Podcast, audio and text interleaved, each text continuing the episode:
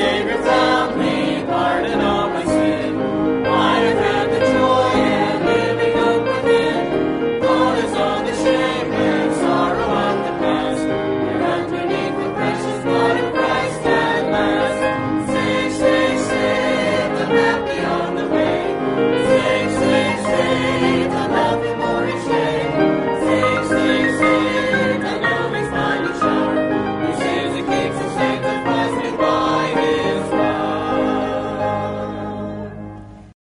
This is Pastor Stuart McClellan from the Altoona Bible Church greeting you. The warm hearted church with a heartwarming message, the family church. Sing with us, pray with us, and follow the message in God's Word. The choir will open our service by singing, He will come and save you.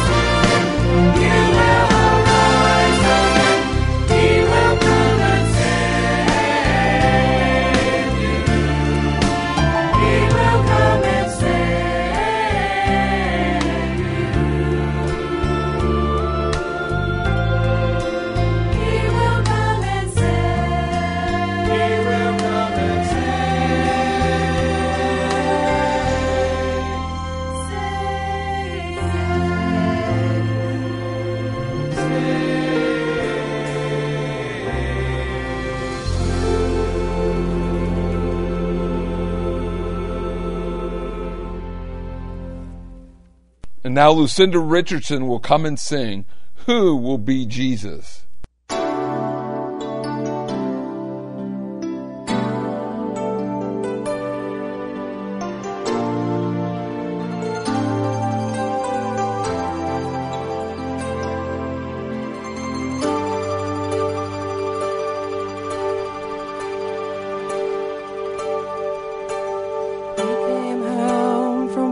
Last night that she was gone.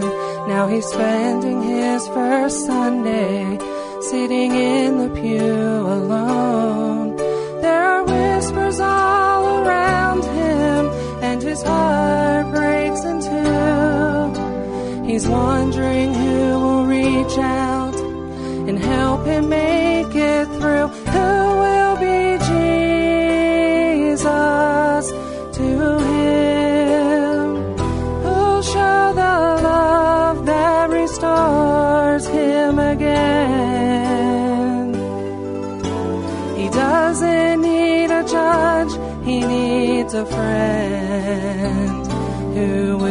Jesus to him.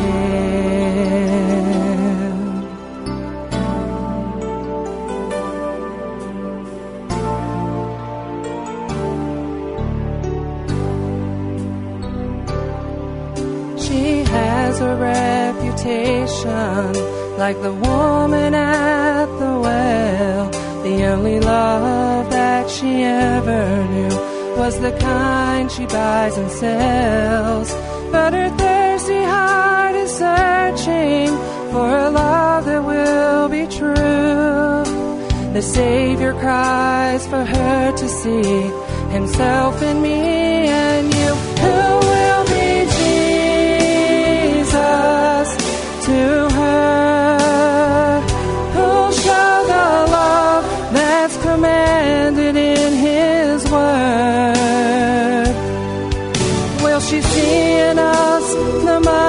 God we serve?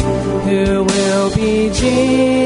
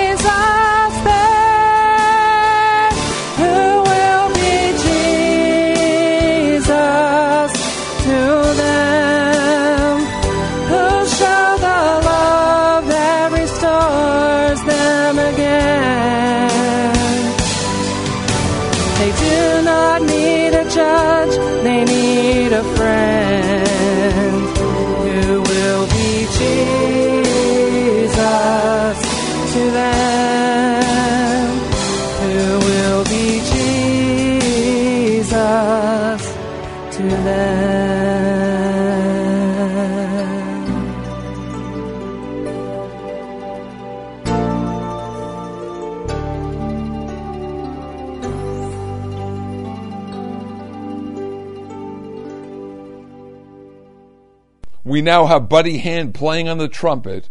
We shall behold him.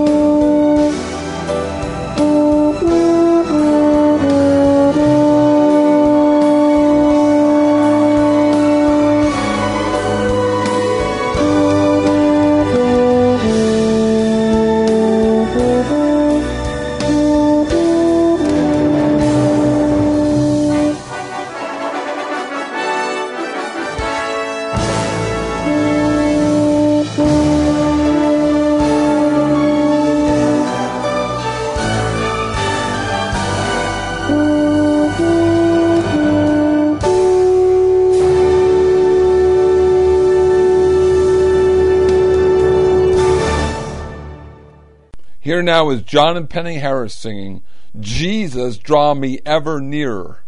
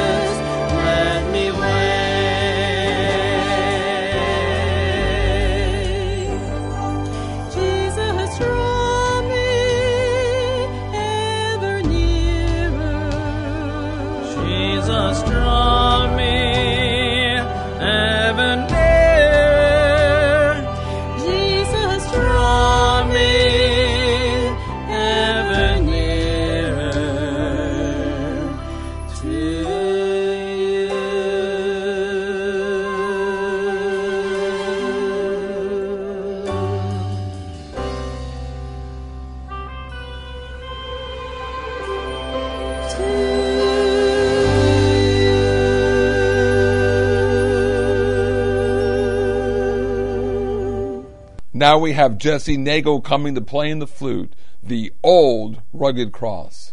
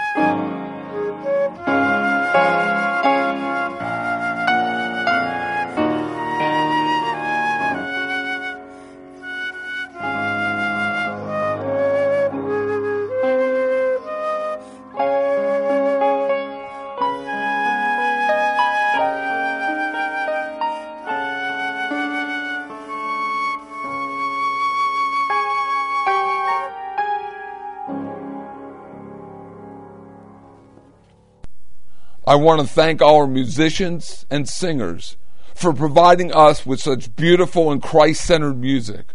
Our sermon topic is Charge It to My Account. Philemon verses 16 to verse 18. Not now as a servant, but above a servant, a brother beloved, especially to me, but how much more unto thee, both in the flesh and in the Lord. If thou count me therefore a partner, receive him as myself. If he hath wronged thee or oweth thee aught, put that on my account. Last week we began a series on charge it to my account. It was based upon Philemon verse 18, the Apostle Paul's statement to Philemon. I suggested that a great theme of the epistle to Philemon is not forgiveness or brotherly love, though we understand that, but imputation. Verse 17, if he owes thee aught, put that on my account. Receive him as you would receive me. In Paul's epistles there, and in this epistle to Philemon, there are three important individuals. Philemon, the master, the church of Colossae was meeting in his home. Onesimus, the runaway servant, he wrongs his master, possibly robbing him, beating him up, and escaping and ending up in Rome, Italy. And Rome was located approximately a thousand miles to the west of Colossae, which is in modern day Turkey. His paths crossed with the imprisoned the apostle Paul. There, Paul in his own hired house with a Roman soldier bound to Paul. The apostle Paul leads Onesimus to the saving knowledge of Lord Jesus Christ, Philemon verse 10. The apostle Paul, the apostle of the Gentiles. The apostle really wanted Onesimus to stay with him, but decided to send him back to Philemon. To really understand this great doctrine of imputation, I would suggest that you draw a triangle and I could make these available for you. Just contact us here at the Altoona Bible Church. But draw a triangle, and Philemon's name should go on the top, and Onesimus' name should go to the lower right, and Paul's name should go to lower left. Then draw an arrow from Onesimus to Philemon, from another arrow from Philemon to Onesimus. Then draw an arrow from Paul to Philemon, and draw an arrow from Onesimus to Paul. Then write the words for Onesimus to Philemon. He wronged him. Then you could write the words from Philemon to Onesimus. He could punish or forgive. Under Roman law, the power was with the master. Some servants were being crucified for far less offenses than what Onesimus did. Then write the words from the Apostle Paul to Philemon. Charge it to my account all his wrongs, put, impute them to my account, receive him as you would receive me, and when you receive him, not not as a servant now, but above a servant as a brother beloved. And then write the word from Onesimus to the Apostle Paul, faith. Truly, that's the issue of imputation. Now I want to talk about the three biblical imputations that we find in the Word of God and they are, and then we will study them in depth. Adam's sin was imputed to all mankind. Our sin, your sin, was imputed to the Lord Jesus Christ, and his righteousness was imputed to all believers. Adam's sin was imputed to all mankind. Romans chapter 5, verse 12. Wherefore, as by one man sin entered in the world, and death by sin, and so death passed upon all men, for that all have sinned. All mankind sinned when Adam sinned. He sinned, we sinned in Adam. The verb sinned in Romans chapter 5, verse 12 is in the aorist tense in the Greek language. Aorist tense means completed action, point in time. The view of Romans 5:12 is not our personal sins, but rather Adam's sin. And there's a difference in the Bible between sin singular and sins plural. Romans chapter 5, verse 13 and verse 14. For until the law, sin was in the world, but sin is not imputed when there is no law. Nevertheless, death reigned from Adam to Moses, even over them that had not sinned after the similitude of Adam's transgression, who was a figure of him that was to come from Adam to Moses was approximately 2,500 years of human history. The Mosaic law was not given to Israel to Exodus 19 and 20, and it was then dedicated with blood in Exodus chapter 24. There is the beginning of the law. The word imputed Romans 5:13 is the same word. Put it to my account in Philemon verse number 18. In Genesis 5 you see the ringing of the death bell. Why did these people die? This person begot this individual lived so many years and they died. And then this person begot so many children and they died and they died. Why did these people die? These people did not die because the law of Moses condemned them because the law of Moses was not there in Genesis chapter 5. It's not because the law of Moses condemned them, but rather they were identified with Adam's sin. Genesis 2 16 and 17. And the Lord God commanded the man, saying, Of every tree of the garden thou mayest freely eat. But of the tree of the knowledge of good and evil thou shalt not eat of it, for in the day that thou eatest thereof thou shalt surely die. Did you notice the words, the day that thou eatest thereof thou shalt surely die? Genesis 2:17. Did Adam die the day that he ate of the fruit of the tree of the knowledge of good and evil? Absolutely yes.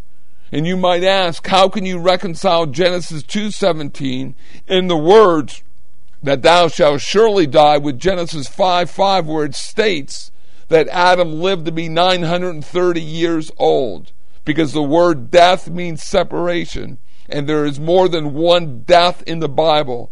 There is physical death, there is spiritual death, and the eternal or the second death. Genesis 2:17 is a reference to spiritual death, whereas Genesis 5:5 is a reference to Adam's physical death. Here's an important illustration. Abram and Melchizedek. And this is from Genesis chapter 14 verses 18, 19 and verse 20. And Melchizedek, the king of Salem, brought forth bread and wine and he was the priest of the most high God. Melchizedek King of righteousness, King of Salem, the King of peace. Verse 19, and he blessed him and said, Blessed be Abram of the Most High God, possessor of heaven and earth. Verse 20, and blessed be the Most High God, which hath delivered thy enemies into thy hand. And he, that's Abram, gave him Melchizedek tithes of all. Abram met Melchizedek, and again, his name means king of righteousness, king of Salem and peace, and Abram paid him tithe. Listen to Hebrews chapter number 7, verses 9 and 10. Again, I hope you have your Bibles, that you're following along as I read these verses of Scripture. And as I may say so, Levi also, who receiveth tithes, paid tithes in Abraham for he was yet in the loins of his father when Melchizedek met him. Levi was the great grandson of Abram, Abraham. You have Abraham, Isaac, Jacob, Levi.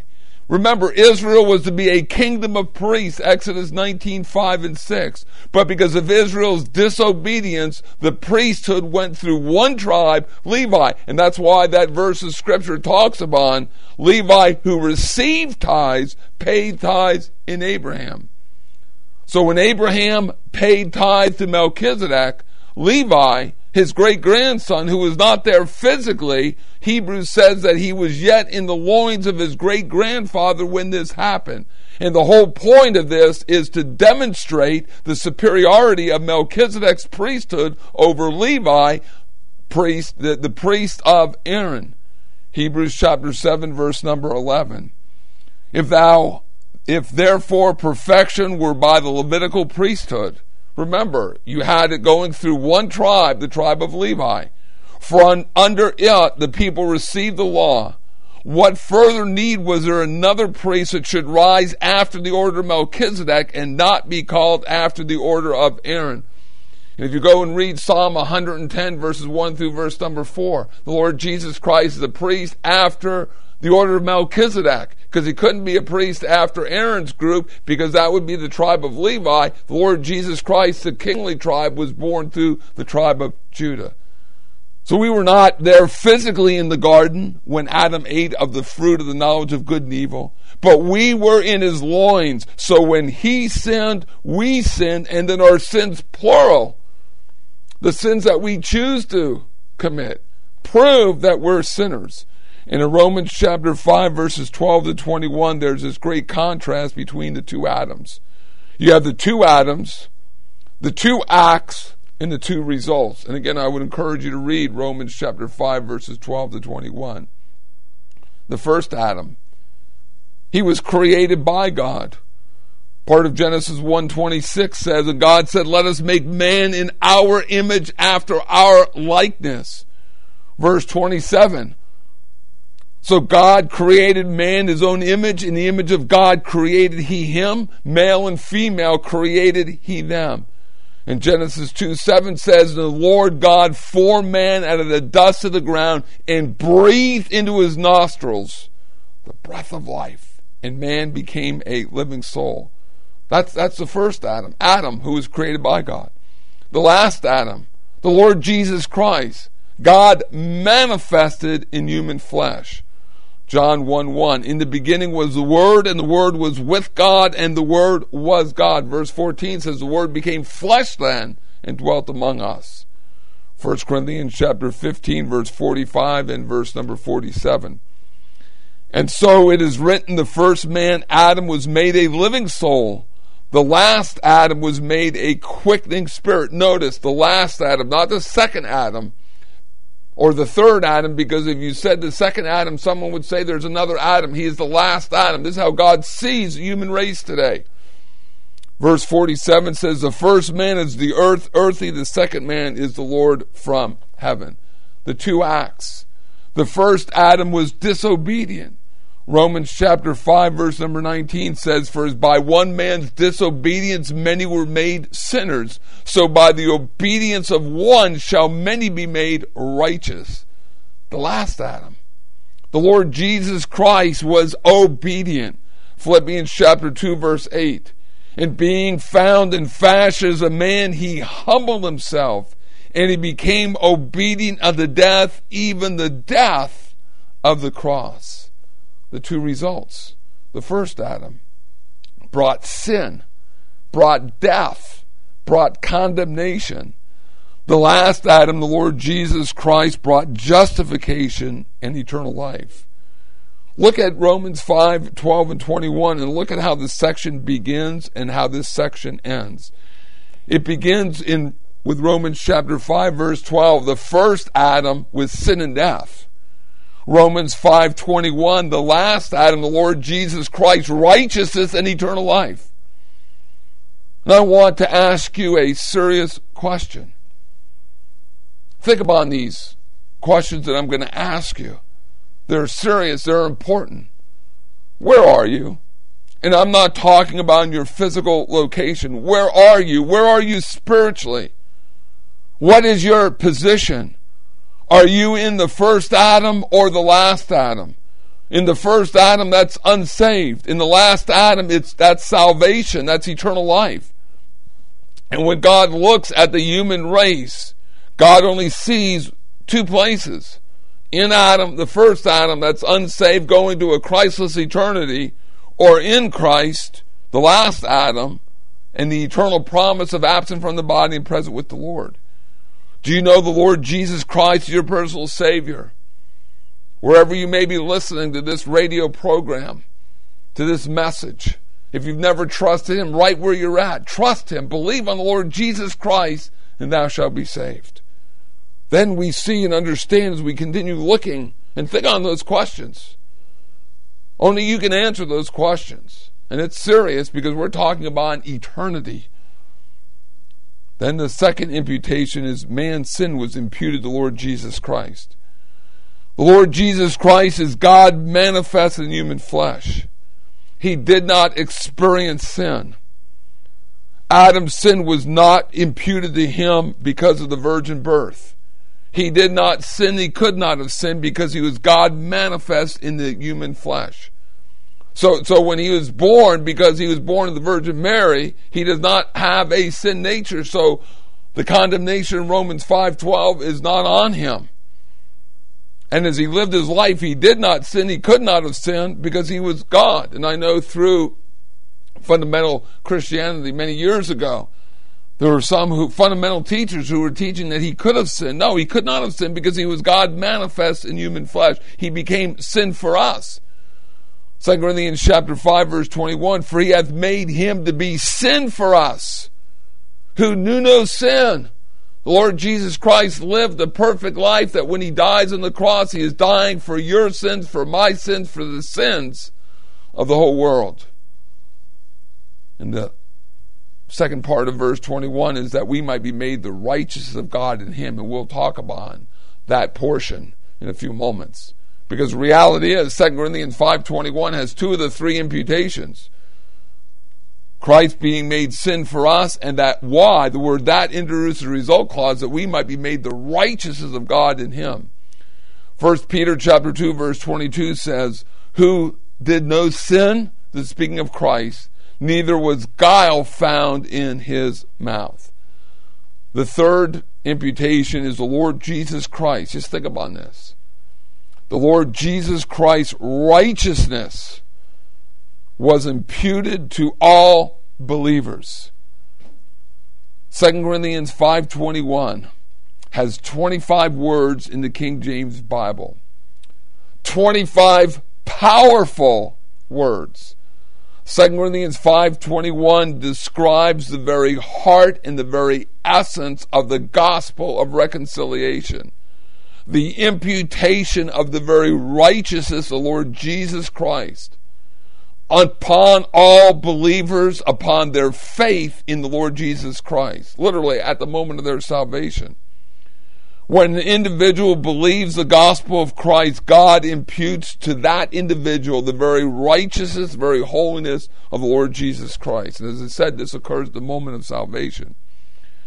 When God sees a believer in Lord Jesus Christ, he does not see him in all his faults.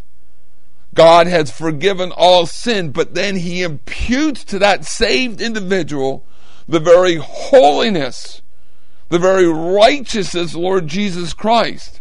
And this is positional truth. Just think upon that hymn, and can it be? Written by Charles Wesley. Here's just part of the fourth stanza. No condemnation now I dread. Jesus and all in him is mine.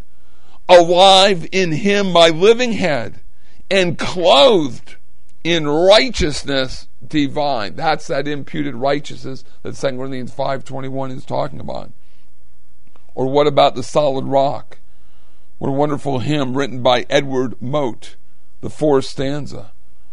When he shall come with trumpet sound, oh, may I then in him be found, dressed in his righteousness alone, faultless to stand before the throne.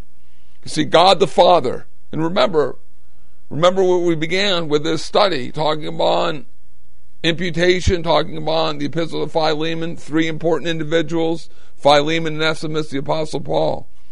Well, here, think about with this. You have God the Father, perfect righteousness, perfect holiness. Mankind, all, all have sinned.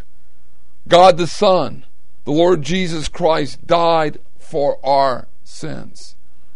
What I encourage you to do is draw another triangle. At the top, put God the Father. At the lower left, put the Lord Jesus Christ. In the lower right, put mankind. Put your name. Then draw an arrow from God to you, from you to God, from God the Son to God the Father, and from you to Lord Jesus Christ. And then what you do is put on the arrow down from God the Father to you, put the word punish, put the word forgive, put the word impute. Then the arrow up from you to God the Father, put send.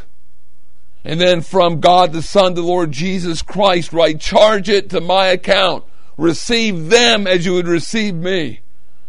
And then the arrow from you to Lord Jesus Christ, put the word faith. Do, do you understand and see?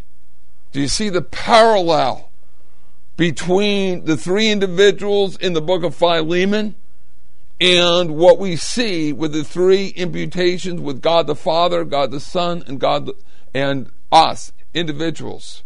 Sinners saved by God's grace. We place our faith in the Lord Jesus Christ, Lord Jesus Christ, saying, God the Father, receive them as you receive me.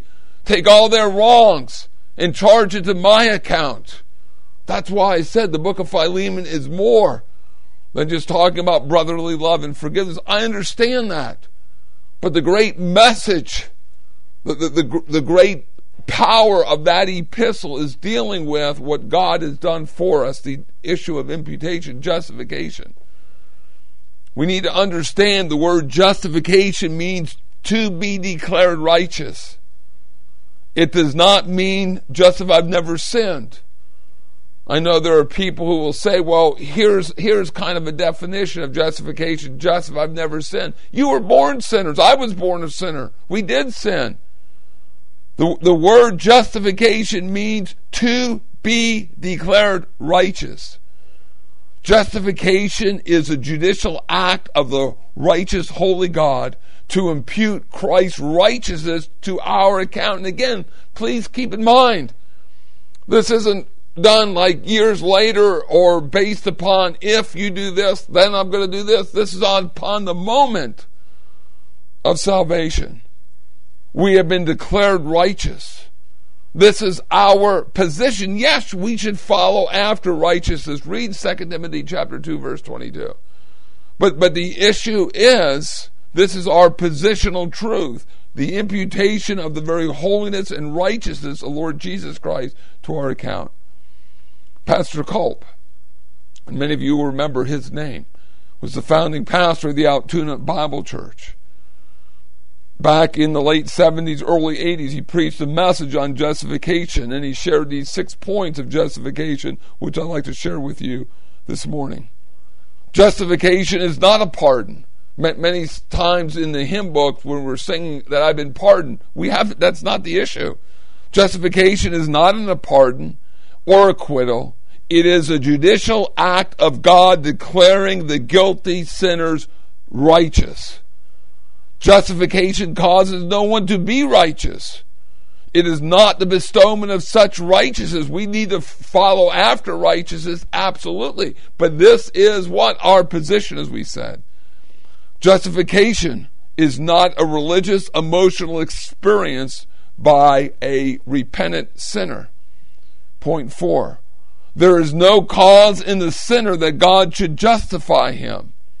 It's not in us, the cause is in Christ. Point five, just as righteous as Christ himself. And the last point is justification is our standing before God. Romans chapter 3, verse number 20. Therefore, by the deeds of the law, there shall no flesh be justified to be declared righteous in his sight, for by the law is the knowledge of sin. The law cannot justify anyone. By the law was absolutely the knowledge of sin, but sadly, there are individuals today in the 21st century. If you ask them about, do you have the assurance of going to heaven? Well, I think I'm going. Well, what do you think God requires? What, what do you think you've done? to get into heaven. Well, I've tried to be a good person. I've kept some of the laws, some of the Ten Commandments. Not perfect, but I kept the, the Bible tells us, therefore, by the deeds of the law, there shall no flesh be justified in his sight. And if you keep reading in Romans, that was Romans 3.20 down to 3.21. But now, but now, there's, there's a, a change the righteousness of God without the law is manifest as being witnessed by the law and the prophets. And this, the righteousness that verse 21 and verse 22 is talking about. It's not the attribute of God. Of course, God possesses righteousness and true holiness. We know that. Read Daniel chapter number 9, verse 7. But this righteousness here will show you is the imputed righteousness, because the very next verse of Scripture tells us in verse 22 even the righteousness of God, which is by the faith of Jesus Christ, unto all and upon all them that believe, for there is no difference. The righteousness of God, the imputed righteousness by faith of Jesus Christ. And let me be very clear It is the faith of Jesus Christ and not faith in Jesus Christ. Seven times in the King James Bible, it's translated the faith of Christ. That's his faithfulness, and not faith in Christ. That's man's faith. In their own English language, we have the difference between objective and subjective faith. And the faith of Christ is found in Romans 3:22, Galatians 2:16 two times, Galatians 2:20, Galatians 3:22, Ephesians 3:12 and Philippians 3:9. And we're not I'm not saying that we don't place our faith in Christ. I'm just saying these seven times should not be translated faith in Christ. It's his faithfulness. Because he has been faithful, we can trust and we can believe him. Again, what is the difference? The faith of Christ is the faithfulness of Lord Jesus Christ. And you can think of illustrations. You can think of illustrations where you your family has always bought this specific product, whether it's an appliance, whether it's a car, or bought from this specific dealership.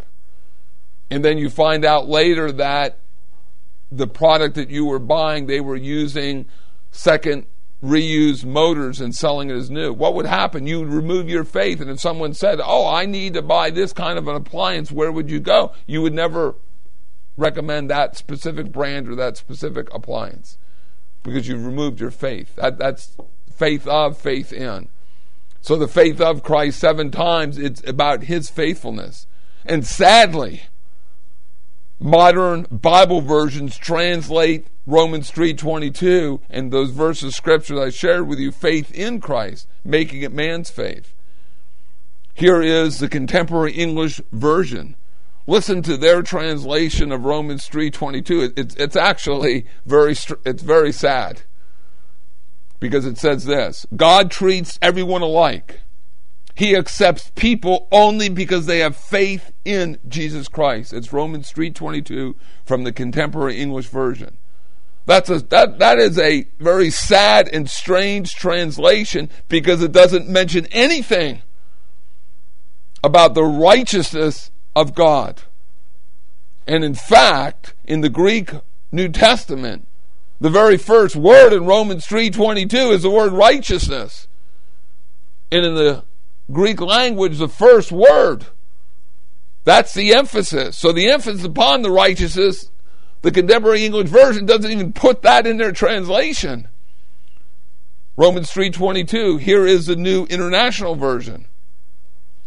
This righteousness from God comes through faith in Jesus Christ to all who believe.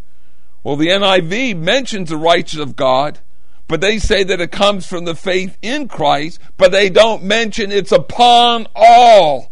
Man's faith is clearly seen if you read Romans chapter 3 verse 22 and you go back and read this, study it even the righteousness of God, which is by the faith of Jesus Christ. That's His faithfulness. It's unto all. Aren't you thankful that word all there? We sing this wonderful hymn. There's room at the cross. So millions have come. There's always going to be room for one. If you've never trusted the Lord Jesus Christ, your Savior, there's room for you. Believe on Him before it's eternally too late. Certainly, as we've come through COVID 19, the pandemic, and we've just seen these astronomical astronomical numbers of individuals who have died, who have perished. Sad. But it reminds us of what? The frailty of human life. It, it tells us the truth of James, that our life is but a vapor, that here and it's gone. So Romans 3.22, even the righteous of, of God, which is by the faith of Jesus Christ, unto all and upon all them that believe. There's our faith.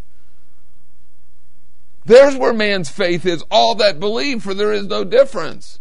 The Philippian jailer asking Paul's, Paul and Silas, Sirs, what must I do that I could be saved? Believe, you believe on the Lord Jesus Christ, and thou shalt, thou shalt be saved. So the NIV mentions the righteousness, but then fails to talk upon the faith of Christ and just makes it to be faith in Jesus and doesn't say upon all, it says to all. And as I said in the Greek New Testament, the very first word is righteousness, and that's the emphasis of the sentence. Romans 3:23 says, "For all have sinned and come short of the glory of God." Then Romans chapter 3, verse 24, being justified freely by his grace through the redemption that is in Christ Jesus. And the word freely is translated in John 15, 26, without a cause. Without a cause. They hated the Lord Jesus Christ without a cause. That's the word freely. The word freely is also translated in 2 Thessalonians 3 8 for naught. How are we justified? We're justified freely. We're justified without a cause. We're justified for naught. There's no cause in us that God should justify us. It is all about what? God's grace. And if you go back and remember those six points of justification that I shared with you from Pastor Culp, justification causes no one to be righteous.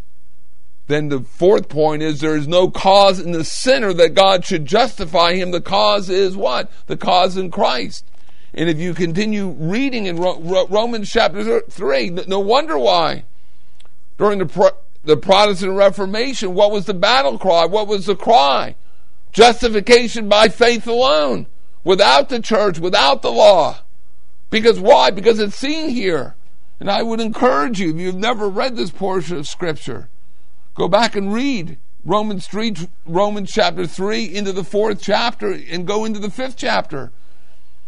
Because if you read Romans chapter 3, verse 24, being justified freely by his grace through the redemption that is in Christ Jesus, whom God has sent forth to be a propitiation through faith in his blood to declare his righteousness.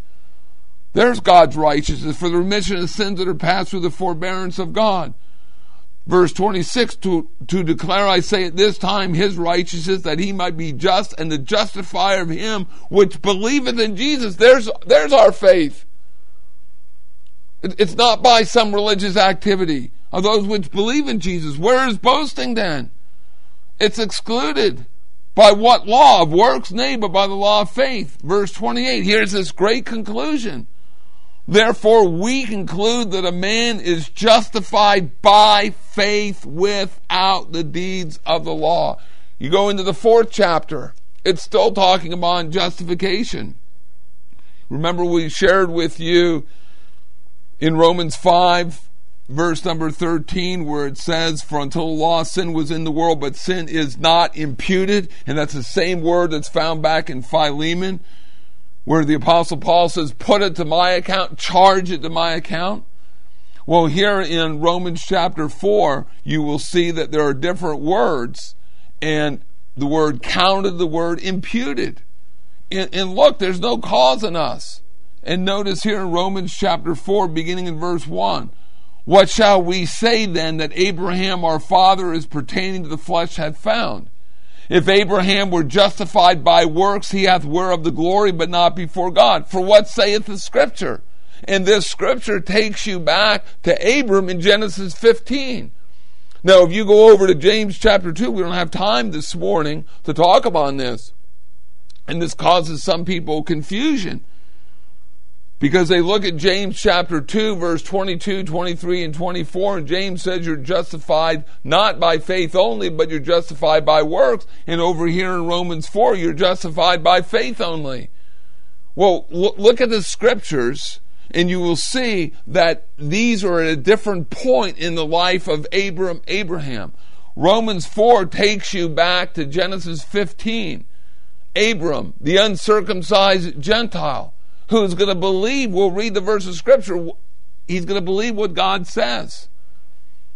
James takes you back to Abraham in Genesis 22, where he was willing to offer up Isaac his son. But he knew that if he offered to Isaac his son, that God would raise him from the dead because he knew the promise was going through his son Isaac. And so here in Romans chapter number 4, Verse 2 again. If Abraham were justified by works, he had hath whereof the glory, but not before God. For what saith the scripture? Going back to Genesis 15. Abraham believed God. And it, his belief was counted. It was imputed. It was reckoned unto him for righteousness. What, what did he believe? And in fact, if you go back there and read it, he, he brought nothing to God, brought no sacrifices, no money to God, no prayers. What did he believe? Remember, at this point in Abram's life, he, he doesn't have a seed. And he asked God the question, go back and read Genesis 15. Is Eliezer of Damascus, is this my heir? No. Look, look to the heavens, so shall your seed be as the stars of heaven. And Abram could have questioned God and said, uh, God, I'm 75 years old. I don't see how that's possible. He believed God. And what and you have to understand, it's not where God revealed to him or talked to him about the coming Savior, the death prone resurrection of Christ. He he took God at his word. He said, Amen, God, so be it. I believe it. What does God do then? Verse 4. Romans 4 4, down to him that worketh is reward not reckoned of grace, but of debt. But to him that worketh not, Here's the message, and God's going to use Abram, and then later on in verse number 6, in verse 7, verse 8, he uses David. Abram before the law, David under the law. As illustrations of what? Of the issue of justification. Verse 5, but to him that worketh not, literally the person who stops working but believeth on him that justified the ungodly, his faith is counted, it's imputed for righteousness to the person who simply believes.